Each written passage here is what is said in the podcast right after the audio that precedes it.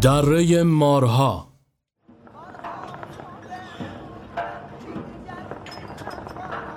داخل تنگ قلیان درون آب چرکالود حباب‌های ریز و درشتی در حال شکل گیری بودند که از سر و کول یکدیگر با بیرحمی بالا می‌رفتند. شلنگ سرخ رنگ قلیان مثل ماری در خود پیچیده بود و از امتدادش دود غلیظی بیرون می‌زد.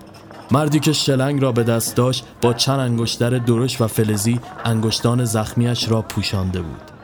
مردی سراسیمه در حالی که پیراهنش را زیر باران روی سر کشیده بود وارد چایخانه شد و درست روی مردک نشست. دستی به سر و رویش کشید و از داخل پیراهن عکس چروک و خیس شده‌ای بیرون آورد که از جای دندانه قیچی مشخص بود از داخل مجله چیده شده. انگشت اشارهش را روی تصویر قرار داد و گفت: اوسبران پیداش کردم، عفیه دو سر. ابراهیم خروشان سرفه‌ای کرد و با چشم قره‌ای بهش فهمان که آرام صحبت کند. پسر جوان ادامه داد: آقا باور کن جون خسرو خودشه، میگن یه جایی به اسم. ابراهیم از جا بلند شد و شلنگ را به دست فرد کناری داد. با سر به خسرو اشاره کرد که برای ادامه گفتگو بیرون بروند. سپس به سمت در خروجی که فرد میانسالی نشسته و با مگسکش روی میزش را رصد میکرد رفت و یک اسکناس مچاله شده را جلویش انداخت و بیرون زد. باران شدیدتر شده بود. داخل نیسان آبی رنگ ابراهیم نشستند. خسرو با هیجان ادامه داد: داشتم میگفتم اوستا یه جاییه به اسم دره مارها، سمت زنجانه، میگن اونجا دیده شده. ردش زدم، موله درزش نمیره به مولا. ابراهیم دستش را روی فرمان قرار داد و بادی به قبقب انداخت. نگاه اخمالودی به خسرو انداخت و گفت: حواستو جمع کن، لام تاکان با کسی راجع به این موضوع صحبت نمی‌کنی، شیرفهم. خسرو با چاپلوسی به میان کلامش پرید: شد فدات شم، شد زبونت که به حرف تر بشه یعنی داستان شروع شده. البته این یکم فرق میکنه، یکی بود یکی نبود سرش نمیشه. هستی؟ تا سور اسرافیلش تا نفس آخر به تارتار سیبیلت باهاتم اوستا، آتیش کن راهیشیم. ده طول سگ نق زدن رو از همین الان باب نکن، خوبیت نداره. تا از اون صبح استخاره و با آفتاب حرکت میکنی. اوستا اونجا منطقه ممنوع است، اصلش هیچ جوره نمیشه تو روز روشن. ابراهیم قرش کنان به میانه حرفش پرید: تو کل در همسایه از عفیه شاختار تا هر نوعش که مخت بهش نمیرسه میدونن آق ابراهیم تو تاریکی به دل کونه میزنه. ما رو آدم هم حالیش نیست، این مرام ماست. خسرو که کلافه به نظر میرسید با هرس گفت: باشه ما هم میریم با مشکرین وارد معامله میشیم. ابراهیم با کف دست به صورت خسرو کوبید و باعث شد با سر به شیشه بخوره.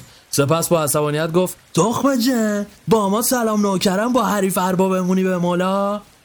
خسرو که از بینیش خون سرازیر شده بود گفت: اوستا چرا داغ میکنی؟ اینو گفتم بلکه از خر شیطون بیای پایین.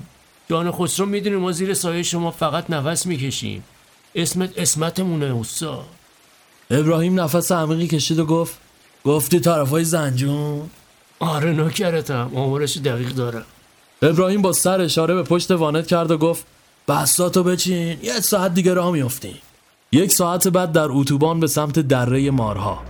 ماه به میان آسمان دویده بود و ستاره های درخشان سوسو میزدند. درون ماشین سکوت حکم فرما و هر چند لحظه یک بار با افتادن چرخ ماشین در چاله‌ای میشکست. خسرو که در چرت به سر میبرد با نگاه‌های زیرچشمی ابراهیم به خود آمد. در حالی که روبرو و جاده را نگاه میکرد گفت: اوستا تو چه فکری؟ ابراهیم آب دهان گورد داد و گفت: بعضی وقتا یه چیزایی گوشت میشنفه اما همون تو میمونه، به زبونت نمیرسه که بگیش. خسرو کمی چشمانش را بیشتر باز کرد. بیخیال اوستا بگو. ابراهیم ادامه داد: دل سگ مصب تا وقتی دله که مال خودته، همین که پای خاطرخواهی بیاد وسط تالاپی میفته. حالا اگه طرف مرام داشته باشه میگیرتش، اما آخ که اگه لامراوت باشه و سر برگردونه دیگه جوری میشکنه که هیچ نسخه‌ای نمیشه واسش پیچید. خسرو خیره به ابراهیم ماند. نوای آشنای اوستا، احمد چارلی یا موری شبرنگ. ابراهیم نیشخندی زد: بچه هنوز محمود نفتی رو از قلم انداختی. خسرو با کف دست به پیشانی کوبید: ای قرمسا، اصلا تو ماخم نبود اوستا به جونشون. ابراهیم دستش را بالا برد: ببین بچه، ما هم جوان بودیم، ما هم غلطای زیادی کردیم، میگن تا سرت به سنگ نخوره درد شکستن نمیفهمی. ببین آجیت سر شکسته است، خر نشو پسر. خسرو سر تکان داد. اوساق بی کسی هم حدی داره به مولا، نفس آدم میگیره. انگار مشما میکشن رو سرت. بابا خودت الان یه عمر تنهایی، همدمت شده این ماشین و مارهایی که میگیری. منم میخوام سر و سامون. ابراهیم با لحن تندتری به میان کلامش برید. همینه دیگه، زنبور همیشه عسل نمیسازه، یه وقتی هم میرسه که چنان نیش میزنه که قد یه نربکی جاش باد میکنه. خسرو سرش را با کلافگی خاران. خواخه اوستا بیخیال. ابراهیم سری تکان داد. داخلا چوچک، خر خودتی، به من میگی بیخیال، به حاج خانوم با اجازه بزرگترا. بله. همان لحظه خسرو از جا پرید. اوستا خودش همین فری رو بپیچ. ابراهیم سریعا فرمان را پیچان و کلی گرد و خاک به خورد جاده داد. چندین کیلومتر در فرعی رفتند. تا چشم کار میکرد دشت بود و تپه و کوههای بلند. آنقدر رفتند تا به دامنه کوهی رسیدند، جایی که دو کوه صخره شکل نصف میشد و از میانش گودی میگذشت. خسرو با هیجان از ماشین پیاده شد. بالاخره رسیدیم، اینم دره مارها. ابراهیم چراغ‌های ماشین را به صورت نوربالا و روشن قرار داد. سپس از ماشین پیاده شد، با چوب و ابزار مارگیری جلوی ماشین ایستاد. سایه‌اش روی صخره افتاد. خسرو هم کیسه‌ای که درونش مار می‌ریختن را به دوش کشید و با چراغ قوه بزرگی که در دست داشت به سمت دره راهی شدند. از میان چندین تخت سنگ بزرگ گذشتند و به عمق دره فرو رفتند، تا اینکه از گوشه و کنار صدای فیس فیس گونه چند مار به گوش رسید. خسرو که پاهایش به لرز افتاده بود آهسته گفت: اوستا میخوای برگردیم صبح بیایم؟ ابراهیم بی توجه به راهش ادامه داد. لحظاتی سکوت حکم فرما شد تا اینکه خسرو گفت: اینجور که شنیدم افعی دو سر تو عمیق‌ترین جای دره است. چند قدم دیگر برداشتند. خسرو پایش به بوته‌ای گیر کرد و چراغ قوه از دستش سر خورد و به پایین دره که 10 قدم جلوتر بود افتاد. هر دو مبهوت ماندند.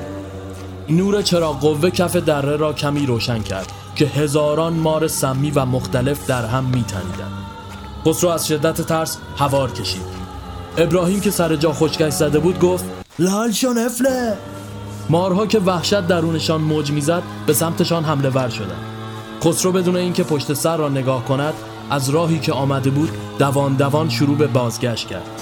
ابراهیم که پایش زرد دیده بود کشان کشان به دنبالش دوید که میانه راه با صدای بلندی ناله زد.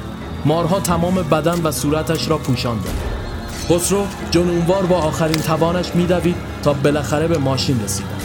جهشی کرد و داخل ماشین پرید. سوئیچ را دیوانه‌وار چرخاند. دستش میلرزید. چندین بار استارت زد اما بیفایده بود. از ماشین پیاده شد و هراسان کاپوت را بالا زد. 2 مار سیاه رنگ به دور موتور خیمه زده بودند. یکی از آنها وحشیانه جهشی کرد و دست راستش را نیش زد. خسرو در حالی که چشمانش سیاهی میرفت و هر لحظه تعادلش را پیش از دست میداد به میان دشت دوید. چندین متر بیشتر از ماشین دور نشده بود که همانجا بیهوش افتاد. وقتی صبح چشم باز کرد چشمانش سقف چوبی و روستایی را دید و از هجوم نور طلایی خورشید فهمید که صبح فرا رسیده. کمی سرش را بلند کرد. یک پیرمرد با چین و چروک بسیار روی صورت و دستانش روبرویش نشسته و نظاره‌گر شده بود. با دیدن به هوش آمدن خسرو سری به علامت تأسف تکان داد و گفت: حیف از جوونیت نیست. خسرو که تازه همه چیز را به خاطر آورده بود بریده گفت: اوزبران. پیرمرد عصایش را بلند کرد و با حالتی هشدارآمیز گفت: مارها لقمه ای رو که بردارند و پس نمیدن. وقتی انتخابت کنن یعنی دیگه مال اونایی. تا وقتی کاری باهاشون نداشته باشی کاری به کارت ندارن، اما وای به روزی که پاتو توی لونشون بکنی. اون موقع است که دمان از روزگارت در میارن، اوت میکشن، حتی دنبالت میان. سپس پیراهنش را کمی بالا زد. روی شکم تا زیر سینه‌اش جای چندین مدل مختلف دندان و نیش مار دیده میشد. جوون، مارها وقتی ندای جنگ سر بدن هیچ وقت صلح نمی کنن. یا می کشن یا می میرن. این قانون اوناست. 1 سال بعد کوچه چراغون و اهالی محل در رفت آمد بودند. خسرو جلوی آینه مشغول ورانداز کردن کت و شلوار دامادیش شده بود. از داخل حیاط صدای هلهله و شادی به گوش می رسید. عده‌ای مشغول به رقص و پایکوبی شده بودند. عموی خسرو سیدعلی از در وارد شد و در حالی که خسرو را به آغوش می کشید با خنده گفت: به به شادوماد، قصه ما به سر رسید که علاقه هم به خونش رسید. خسرو اخماشو در هم کشید و گفت: دستت درد نکنه عمو جون، حالا ما شدیم کلا. پسر جون مهم مقصده که با جون و دل بهش برسی، حالا چه فرقی میکنه طاووس یا زاغ. مشتی سلیمون رو میبینی؟ از وقتی بینایشو از دست داده به نقل از خودش تازه فهمیده رنگ آبی آسمون یعنی چی. قدر چیزایی که داری و بدون که نداشتنش میشه حسرت و داشتنش خب هست دیگه. طلا تا وقتی زیر خاکه فرقی با خرخاکی نداره، اما همین که از خاک بیرون میزنه لاکردار میشه پول خون من و تو. ای بابا زبونه دیگه میچرخه. به ما گفتن، شنیدیم، گوش کردیم. به تو میگم که بشنو آدم باش. پسر مهم نیست تو آسمون ماه باشه یا خورشید، مهم اینه جاده‌ای که زیر پاته به سراب نخوره، تهش آبادی باشه. حله. خسرو لبخندی زد و گفت: حله همون جون. احساس کرد چیزی پشت سرش تکان خورد، اما همین که سرش را برگردان برق قطع شد. صدای همهمه بالا رفت. چند نفر سینی به دست که مشغول پذیرایی بودند به همدیگر برخورد کردند و صدای شکستن اجسام و جیغ چند کودک تشنج را به محیط تزریق کرد. عده‌ای دوان دوان به این سو و آن سو می‌رفتند و دنبال راه حل بودند. دقایقی به همین منوال گذشت تا اینکه جریان برق دوباره برقرار شد. خسرو دستی به پیشانیش کشید و با نگرانی به سمت مجلس رفت. پیرمردی بلند صدا زد: برای سلامتی عروس و داماد یک کف مرتب. بار دیگر شادی به جشن بازگشت. ساعتی دیگر گذشت. سر سفره عقد دل تو دل خسرو نمانده بود تا اینکه عروس بعد از 2 بار پرسش بله را گفت. نیمه شب فرا رسید. مهمان‌ها به خانه‌شان بازگشتند. خسرو و عروسش داخل اتاق اولین شب ازدواجشان را طی می‌کردند. خسرو که رنگ به چهره نداشت و پریشان حال به نظر می رسید با لیوانی به سمت یخچال رفت و آب سرد نوشید. ملیحه همسرش هم دست کمی از او نداشت. روی مبل لمیده و سرش را پایین انداخته بود. خسرو چند قدم برداشت و کلید را فشرد. تاریکی اوکفرما شد. کورمال کورمال به سمت صندلی رفت و ملیحه را در آغوش گرفت. سپس در حالی که دستش را گرفته بود به سمت اتاق خواب که با بستری از گل تزئین شده بود برد.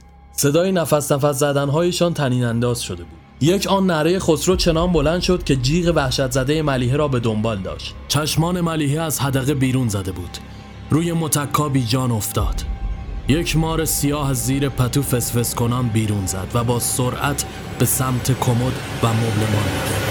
از دهان ملیحه کف بیرون میزد و لب‌هایش کبود و صورتش مثل گچ سفید شده بود. از صدای فریاد و اشک‌های خسرو همسایه‌ها به داخل خانه ریختند. یکی از همسایه‌ها با آمبولانس و دیگری آتش نشانی تماس گرفت. ساعتی بعد در کوچه همه جمع شده بودند و پیکر بیجان ملیحه را با پارچه سفیدی رویش داخل آمبولانس گذاشتند و مامورین آتش نشانی در سبد را محکم بستند و اعلام گرفتن مار سمی را به مرکز دادند. خسرو گریه کنان از هوش رفت و مردم هر یک زیر لب پچ‌پچ کنان چیزی میگفتند.